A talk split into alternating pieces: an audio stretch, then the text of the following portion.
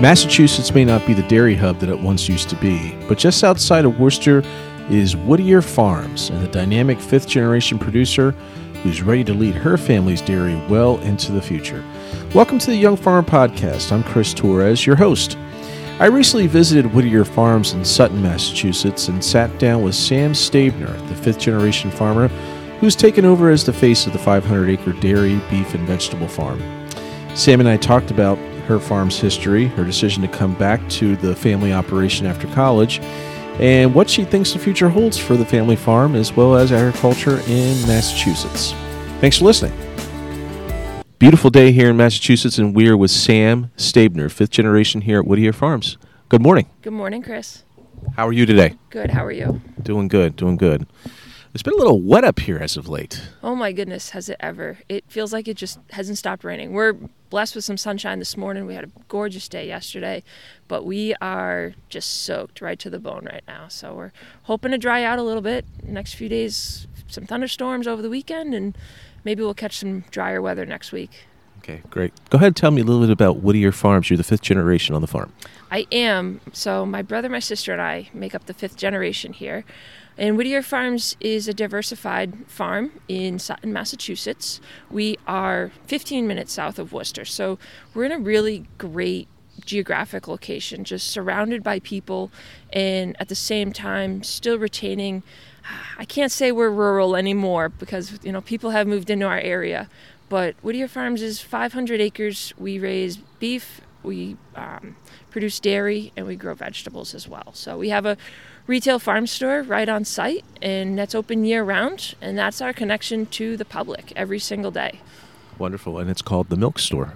It is. so when we first opened this store in the late 90s actually um, i was when they poured the foundation my brother and i were riding bikes with uh, training wheels still so the construction guys were pretty uh, happy to let us ride when they poured that foundation um, but yeah we, we in the late 90s, we were bottling our own milk. We bottled our own milk at a facility in Shrewsbury, Massachusetts until late in 2007.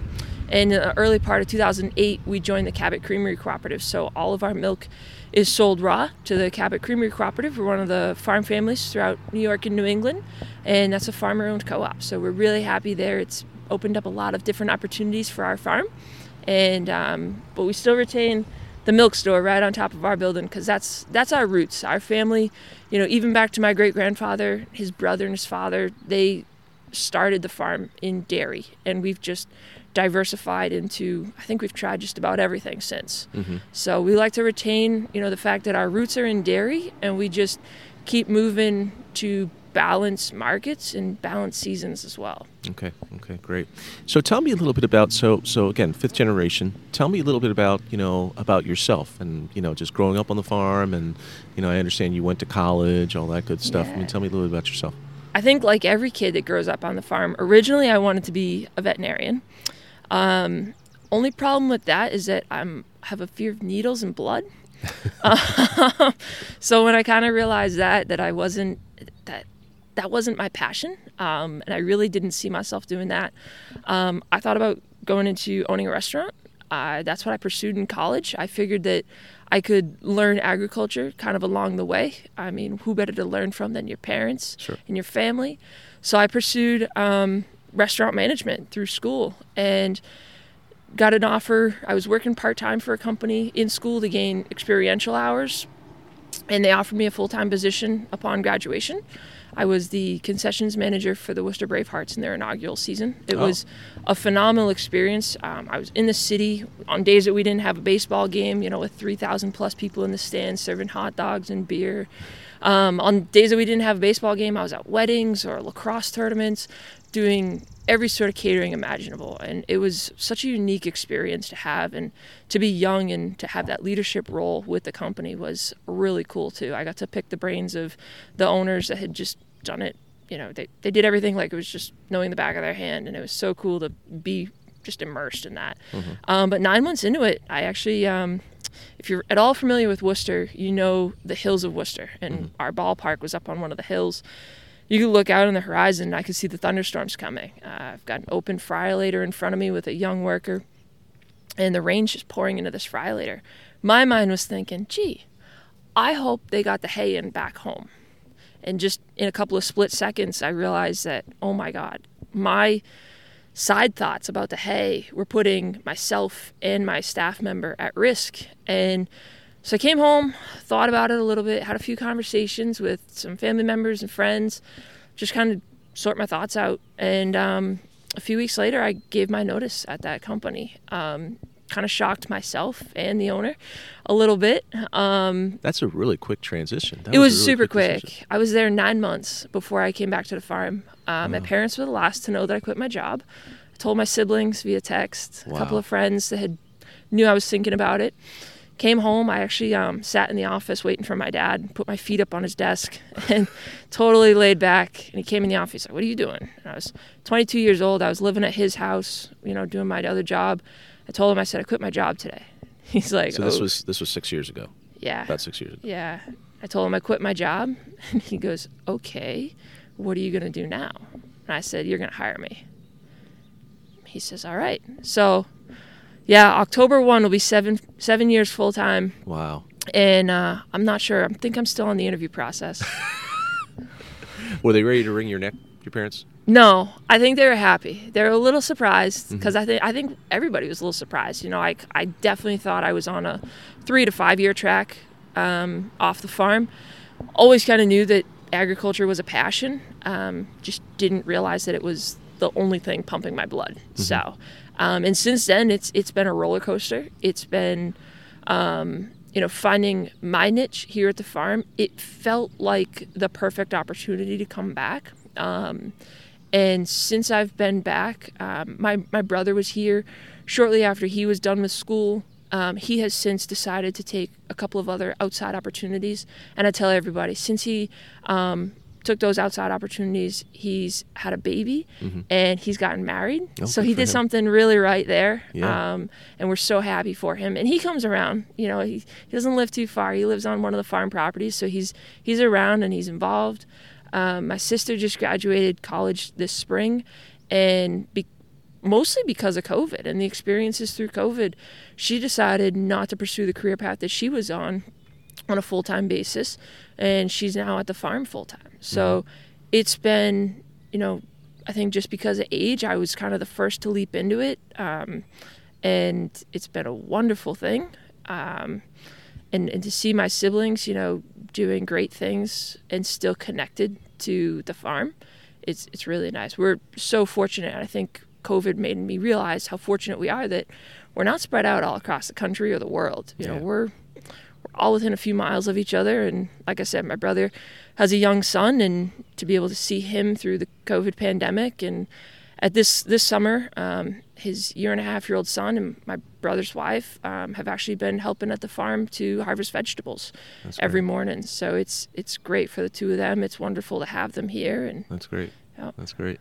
And you have one on the way. I do. Yeah, my husband and I are doing December, so That's we're wonderful. super excited. My husband um, grew up on a dairy farm himself, and he works here part time. Uh, during the day, he does something else, but he loves to be able to come and kind of have that release here at the farm and, and just be part of the chaos and the season. And we're super excited to be welcoming another awesome. part of the family tree in December. That's awesome. That's awesome. So tell me a little bit about the farm itself right now. I mean, you, you did dive into it a little bit, but I mean, how many dairy cows, how many beef cows do you actually have? You know, equivalent to the numbers. So, right now we're milking about 65 cows. Mm-hmm. Um, the beef number is growing. We're super happy to have that growing. We do um, process beef throughout the year, so we're not, you know, putting everything on a trailer, you know, for one season. We have really grown our beef program. I'd say it's it's been almost 10 years um, that we've been doing beef, and we started just, you know, we took one cow at first, and nobody knew we'd had beef. So we had a freezer full of beef. Next cow ready to go. This is a few years ago, 2012. And we had to find a way for people to know that we had beef. So that kind of started, well, we'll make meatballs. So we do have a certified kitchen in our farm store. We started making meatballs. And all of a sudden, people started, wow, these meatballs are really good. And we started throwing out there that, hey, yeah, it's because it's made with our own beef. And they'd buy a meatball, they might buy a steak. You know, so it was it's just been a, a growth process. Um, but we do we we balance our our dairy and our beef very very closely. Um, like I mentioned before, all of our dairy goes to the Cabot Creamery Cooperative, and we raise all of our young stock here. So brings our total cow number um, just over 200 right now with Okay. beef and dairy young stock all included Okay. and then um, on the vegetable side we raise about probably 15 acres of vegetables Mm-hmm. um, that includes sweet corn which is probably our biggest crop um, we do it's been growing but around three acres of pumpkins um, we seem to keep stretching the border of our pumpkin field a little bit. Um, we're really hoping it's. It was super dry when we dropped pumpkin seeds this spring, but we're hoping that after this uh, exorbitant amount of rain that we've had, that maybe we've got something good going out there. Yeah.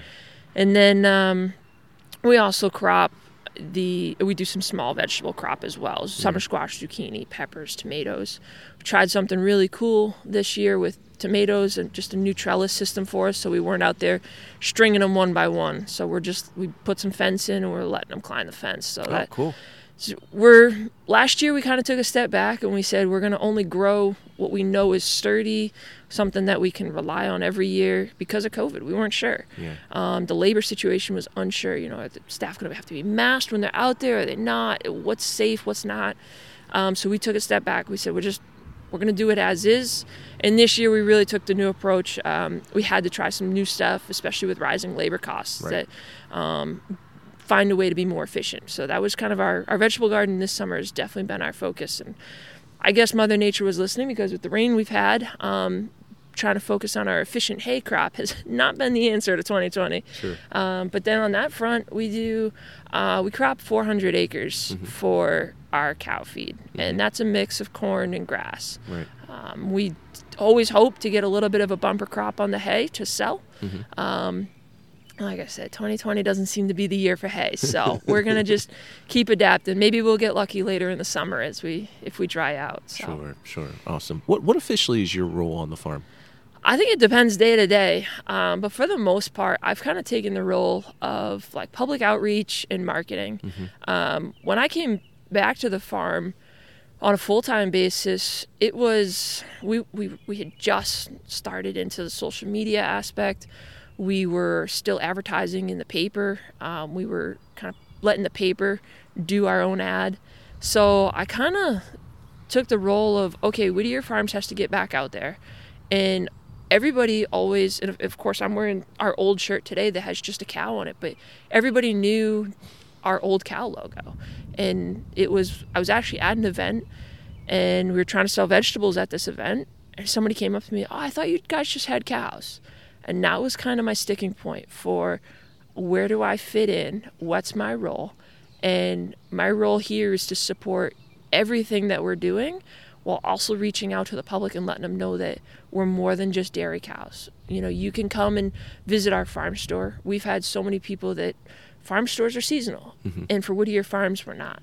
Right. So I kind of just took on that role. It was right at the point that um, farm outreach was kind of changing to that digital world. Sure. So it was, it was, it wasn't that nobody was doing it. It was just that things were changing. Um, me being back at the farm allowed my parents to focus on some other aspects, and we just kind of started. I don't want to say growing. It doesn't feel like the right word, but really just hitting a new stride altogether. And I think that we've we've done very well working together to do that. Um, we were looking at we tried some events to bring some new people here to the farm. We tried some off-farm events to just connect with our community again. It's it's really hard. Like Chris, you mentioned you know, earlier that you have three boys and your boys are school age. When kids are in the school system, parents are out there connecting with each other, whether at school events, you know, just picking up and dropping kids off from school. And my parents did that. And then all three of us, we went to different high schools. We didn't go to high school here in town. So we lost that connection with parents and friends and neighbors. So I think coming back, um, we had a big focus that, you know, hey, we're we're still here. We're still your neighbors. Um, and again, showing people how well we care for the land and animals is always an important part of that conversation. Sure. So And it probably goes a long way, you know. You know, if there's a if there's an issue down the road or something like that, or if there's an, you know if somebody moves into the area and they and they you know have a problem with the smells. Of course, living around a farm, you know, for people who aren't familiar with farming, might not be the most pleasant experience for them. But uh, you know, I'm sure I'm sure um, reaching out like that will go a long way to to possibly you know it can. prevent issues and all that sort of thing. We're fortunate that a lot of our neighbors have been here for Mm-hmm. years and years. Um, and in 2019, we actually hosted a neighborhood potluck. You know, just really simple idea, but it was met with such great outreach that a lot of we, finally noticed. Like, wait a minute, the neighbors that have been here for years and years, they they all just moved. Yeah. It was just the right moment for them. Their kids were grown. They may have hit retirement or they were approaching retirement, wanted something smaller. We had a lot of new families in town. We had seen through our store, or maybe they were walking with their kids, said hello, but giving them a chance. And, and I'll never forget, you know, we always talk about, oh, you know, you you live in the Ramasco house. And one of the gentlemen, he finally stood up and he broke the ice and he said, you know, my name is so and so, and I live in the old Ramasco house. And it was just met with laughter. Everybody knew where he lived, and it was. It, it was really nice to have everybody together, and you're right. It, it goes a long ways. Just try to be a good neighbor, um, and that goes for your neighbors that are right up against your fields, as well as those that are way across town too. Sure. And it's important, you know, as much as I'm part of our outreach, it's um, I took over planting uh, field corn for my dad two years ago, so I think I'm on my third season this year, and dad wasn't active on Facebook when Yeah. he was planting corn, so I've been able to share a little bit of that through our social media. Um, different things that I've been involved in. We had a baler breakdown uh, a few weeks ago, and we were able to share photos of that just because you know my my dad and my brother are there trying to fix it um, and focused on that. I was running the loader picking up bales, so when everything kind of broke down, I got to just jump into a different role and say, okay, I get to share this and share why we're struggling tonight. You know why dinner is happening in the field tonight, and it's just it's a new approach. It's just a new angle. And what kind of feedback do you get from stuff like that? It can be anything. Um, we've got a couple of friends and neighbors that, you know, they're always active and they're super supportive. And sometimes it's a funny comment. Um, sometimes it's just something to make you laugh. And then um, we've been fortunate. We've we've had our fair share. We we had an event three years ago get hit by dairy activists, and we dealt with it. Um, it was you know we we ended up kind of fortunately unfortunately the event got canceled due to weather anyways um, but the whole digital event booking was actually overrun by dairy activists that we we did take the event down and we went to just look in-store promotion for it Wow, Um, overrun by dairy activists. yep, Wow, yeah. how did that happen? um, somebody in our area who doesn't like dairy and exactly what you see you know on the depths of media that um, these awful dairy activists that they don't nothing you say will influence their opinions. You can't change their minds with you know a tour of your farm or anything. It's just all dairy is bad. They just started sharing you know stupid memes misinformation all over the event. Um, and it was you know it started with maybe one person that lived maybe 10 miles from our farm caught the event didn't care who it was. I mean it could have been abc farm you know that had 200 milking cows. It could have been xyz farm that had 10000 cows. They were going to wreck the event anyway for anybody. So we just simply changed. We said you know we, we had a few people that via in store we said you know we're still going to do the farm tour. Um, we just kind of let media do what it would. Um, and then actually a few hours before the event we had uh, pretty severe thunderstorms anyways. So uh, that kind of helped i guess the situation if you will um, i mean we were Mother prepared Nature to, likes you guys.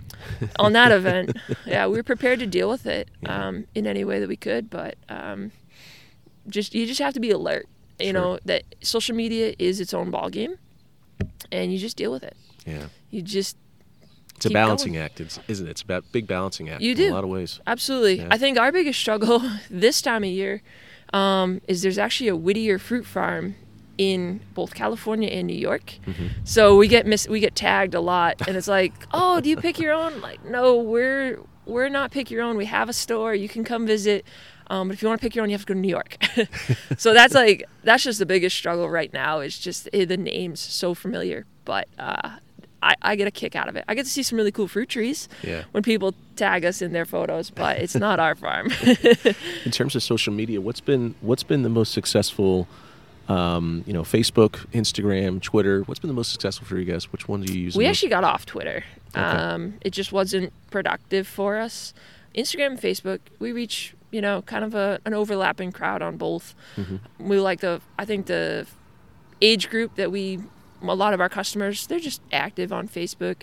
Um, haven't dove into TikTok yet. You don't have really. any dancers on the farm. Yeah, not definitely not me. Um, so we're we're we'll have to change at some point as a lot of people are moving away. Sure. We saw a downturn, you know, especially around the political events in the past six or eight months. Um, a lot of people got off social media, Mhm. um, but it still remains a, a way of communication. Mhm. It's um, it's daily. That's the best part for us is that we can update people. You know, the day we started picking summer squash, it was out there. People knew. We didn't have to wait for the next newspaper run or something like that. We could tell people immediately, and I think that's been our biggest thing is just letting people know what's going on. Social media is really interesting because you know, you know, obviously there's the outreach part of it. When you're running a business, you know, you also want, and I know this personally from my own business. Yeah. When you're running a business, you know, you want the social media when you're when you're using it, trying to use it, you want it to actually get to some sort of sale at some point. You want to actually use it as a, you know, a, a way to actually, you know, drive. In my case, it would be advertising. Yep. And in your case, obviously, it would be more farm sales or more sales here at the milk store. I mean, have you seen that? Have- I mean, is, is it has it led to better business for you, all that sort of thing? it led to an understanding in our family. A few years back, I was helping in our kitchen. Uh, my mom had quite the list of stuff going out. So she's, hey, help me cover these brownies and get them downstairs. So I'm covering the brownies while I took my phone out, taking a picture. My father came around the corner. He knew what a stressful day it was in the kitchen, how much we had to get done. He goes, hey, get off your phone and help your mother. And I said, oh, okay, okay, you know, just he yelled, you Yeah. know, and you know, it's even though we're adults, when your dad yells, it's it still goes through you like Sure. when you're Oh, a kid, absolutely. right? So I quickly, you know, just finished what I was doing, hit the button, threw the phone back in the pocket. So about 20 minutes later, my father brought some stuff downstairs. A lady stopped him at the door. He said, "You know, hey, how are you? Good, good, good. I'm here for those brownies I saw online." like a dog with his tail between his legs. He came back upstairs and he apologized. And I didn't say a word. I just let it be. So we do. You you have to balance. You can't have your phone out all the time and expect to get anything story. done. But at the same time, you know, understanding, you know, my father will come in, you know, if we've got he's very passionate about our sweet corn. Yeah. So the first day we picked sweet corn, did you put it on Facebook yet? And I'm like, you know, it, it, gotta create. Now, gotta create now, the now he wants you know? on that phone. Now he, he wants, wants you on that phone. phone. Yeah, So sure. He's seen it. it's a balancing act, and we've we've tried to enact that um, for him. We we actually had to get him his own Facebook account so he could see what the farm was posting. So um, is he actually active on there, actually posting stuff, or is he just you know let it up to you and you? you can find farm equipment on Facebook Marketplace. right. So Ah. yeah. he he's pretty active, just looking around, seeing what's going on. So he likes that part, you know. But he loves to see what the farm's posting, and you know he's it'll it'll be interesting. Yeah. But yeah, You've done some dairy advocacy. I saw, you know, doing research for this. You know, you've actually done some dairy advocacy in the past. You know, you're involved with Fuel Up to Play 60. Tell me a little bit about your advocacy.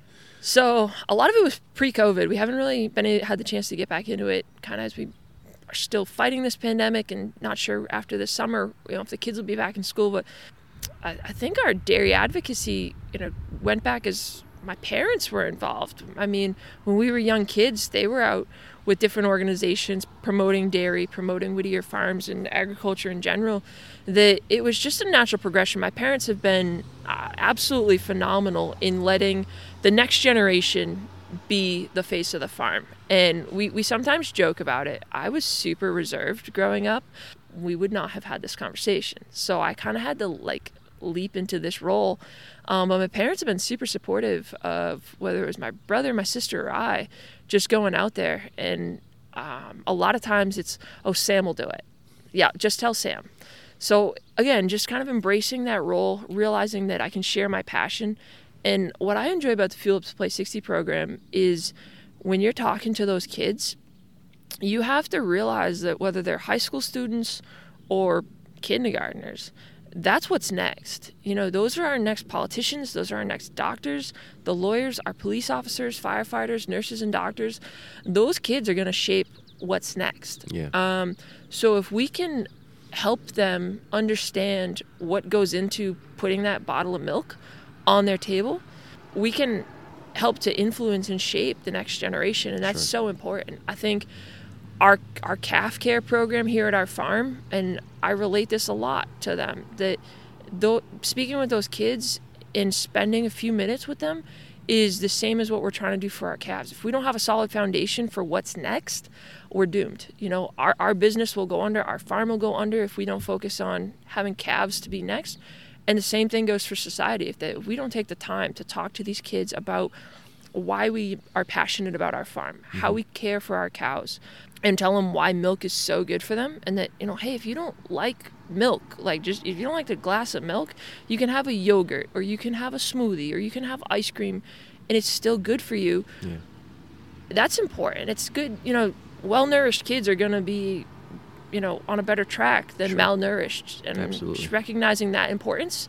Um, it's all about the next generation. Speaking of the next generation, um, and speaking of transitions, you know, have you have you started a transition plan with your with your parents? I mean, you know, what's I mean, is anything is anything in the paper right now on that, or what's what's the deal with that? I think right now we're really just focusing on creating the best balance for Whittier Farms. It's it's all about the company at Mhm. this point and making sure that you know if, if the company's not successful, you don't even want to open up that uh, idea of Yeah. transition. Um, and you know, my parents are at a point where I, I don't. I, well, I wasn't really prepared for that question. Um, but you know, my parents are at a point where they're so incredibly active in our farm, and it's. I just don't think we're ready for that transition yet. I Yeah. don't think um, the business is at a point, and you know, that's what we're all focused on. Is just we have to get the business to a point that it's successful. We've been met with a wide series of challenges over the last years, from weather um, rising costs all over the board. I mean, the same things that every business out there is dealing with. Just oh, at the same time of dealing with those business, we have animals and we have crops. Um, so we have dealt with those challenges. We have just tried to formulate. You know, we've got a changing world out there around us in the community, and we're just meeting those challenges head on right now. Yeah. That Well, what are your unique challenges here in Massachusetts, though? I mean, weather's a challenge for any farmer, but what are your really unique challenges? I think you know here in Massachusetts. exactly what you said, Massachusetts. Um, if we can say so candidly, um, Massachusetts is very. It always gets compared to California. You know, very progressive. The decisions for the state are often influenced by the high population in and around Boston. Mm-hmm. So Massachusetts, um, I think the number last I checked was 23% of all agricultural sales in Massachusetts are direct to consumer. Mhm. That's important for us. It's also can be detrimental. You get a year like this where people are kind of coming out of the woodwork from COVID. Um, they're ready for travel. They they want to go back on vacation. It can impact your sales. A little bit of the wet weather has kept some people home Mhm. from those plans, but a lot of people are, have gone on vacation. So our community is such that they do. They leave the area and go on community. It's tough to sell food when you don't have people here. Sure. Um, so we, we deal with that. Massachusetts, um, again, just being, they're from a state level, they try to be very supportive of agriculture, but a lot of the agriculture that exists in Massachusetts is extremely small farms. Yeah. A lot of urban farming is happening right now. They released a lot of statistics about new farms in Massachusetts. And there's a lot of new farms that are farming half acre and acre. It's a lot of vegetable production. I think nursery and vegetable is like our top agricultural piece here in Massachusetts. You have to balance that. You know, there was a beautiful film that was released um, probably four or five years ago now called Forgotten Farms. Mhm. And it chronicled Exactly. That you know these boutique farms that they're they're farming specialty crops. They might have a full-time job that supports their agricultural hobby. We're taking away from dairy farms. Yeah. And again, our we sell vegetables. We we do a phenomenal job with our vegetables in the summertime, but our roots are in dairy, and we've we've had to change a little bit and adapt our business to not be as heavily focused because of the dairy markets. Yeah. But especially here in Massachusetts, people have a very nostalgic view of what agriculture is and should be. Not So- necessarily a realistic view. Yeah, not always realistic. Yeah. Um, in our community directly, we have, you know, the biggest tractors. Well, we own 500 acres. You You can't need those tractors. you can't crop 500 acres on a two cylinder yeah. anymore. Absolutely. Um, but at the same time, our newest tractor is in 1983. So we're you know we're definitely stuck in that balance that you know we haven't been able to buy a brand new tractor in years. Um, that you know for us we just keep making those older ones work because they're powerful. They've got a lot in them. They're at this point in the game, a little less technology. They're easier for us to fix right now. But you do you battle that oh well it's not two cylinder it's it's this big tractor. And i laugh because i've got friends in new york that our big huge tractor is so tiny. Um you know i mean we went down to my in-laws place a few weeks ago for dinner. They have a farm down the street that rents land from them. You get a 16 row corn planter that rolled in wow. and that was cool. I love to see things like that. He's Sure. got a 16 row planter because that's what it takes to get those fields done. Sure. Um, that farmer, they milk a thousand cows every single day, and you know, it- it's cool. I came home very next morning and I hop on our four row corn planter because that's what fits in our fields. Um, still got a lot of stone walls to work around here in Massachusetts from but we just make it work. It's like I said, it's we're fortunate that in our surrounding community we have people to make direct sales to, so we're not solely reliant on a wholesale market. And at the same time, we battle the challenges that are Massachusetts. Like I said, it's it's a very very progressive area, and we just have to keep reminding people that hey, if you like to eat, you need your farms, and if you you know, I think the challenges that we see across the country right now with severe weather, especially in the Southwest, where so much of our vegetables for the United States come from, you know, that Southern California and Arizona region, New Mexico. Um, who knows how impactful that drought conditions are going to be on getting food here in New England. Um, I've been telling people for a few years that it, it's very uncertain. We can't keep relying on California crops that um, you might want to teach yourself to like butternut squash again because we can grow that. Yeah. Um, and it just it kind of started as a funny conversation that with a friend about hey you know you're eating avocados every day you know how about some butternut squash that we actually grow around here and doesn't Yeah. have to travel and we laughed it off and now i see the droughts and stuff ha- happening so severely in the southwest and covid made a lot of things unavailable due to the transportation crises and the ongoing labor shortages for people i i myself began to like butternut squash so It's actually pretty good. You can actually use butternut squash in a lot of things. a little It's bit of brown sugar and you Yeah, never know absolutely. But yeah you know that's the beauty of dairy is, is dairy continues to be so local Mm-hmm. um, and when we started raising our own beef there was uh, there's nothing like especially this time of year you get uh, your own beef burger cabot cheese on top of it you know because that's our co-op and then some roasted vegetables that we you know if, i pick them that same night i don't even wash the dirt off just put them on the grill Yeah. You make me hungry for lunch. i know right so you very well might be, you know, you and your siblings very well might be the next owners of this farm. You know, um, you never know. I mean, who knows what the what the future holds? But, you know, thinking about that, I, I'm just, you know, sort of like uh, looking in the crystal ball here. What do you think the future of the farm actually looks like? I mean, is dairy part of the future of this farm? Do you have a crystal ball in that backpack of yours? You know what? Let me see if I do. for one. um, gosh, it's you know. So when we started last year, 2020, we had all these ideas laid out. You know, you, you get a snow day in January, and you just your mind doesn't stop. You, you fill the paper with what we're going to focus on this year and how we're going to go after it. Then in March, um, the day that pres- former President Trump announced the national emergency for COVID, um, we came. We were actually out on a catering job because we also cater. we were out on a catering job when the president made the announcement then and came back to a store that it looked like a riot scene. It, everybody was, you know, they had their kids, they were filling baskets. Like, we don't get traffic like that in March. And it was a direct result of our governor declaring state of emergency and the president declaring a national emergency for COVID. And your world got flipped upside down. We adapted. We have changed because of it. We have had some really positive changes because of it. Um, and I don't think that we were we weren't anticipating those changes. We weren't anticipating we wanted to make some of those changes. We didn't anticipate being able to make those changes because of COVID. And that's been a really good thing for our business. We realized um, through COVID that we needed to focus on farming. We needed to focus on our production. We were kind of straying from that a little bit through our catering and some off farm events and things like that. We said, wait a minute, let's just get back to our roots here. Let's, and I think when we look around at a lot of farms uh, in Massachusetts and our region too, they've had to diversify.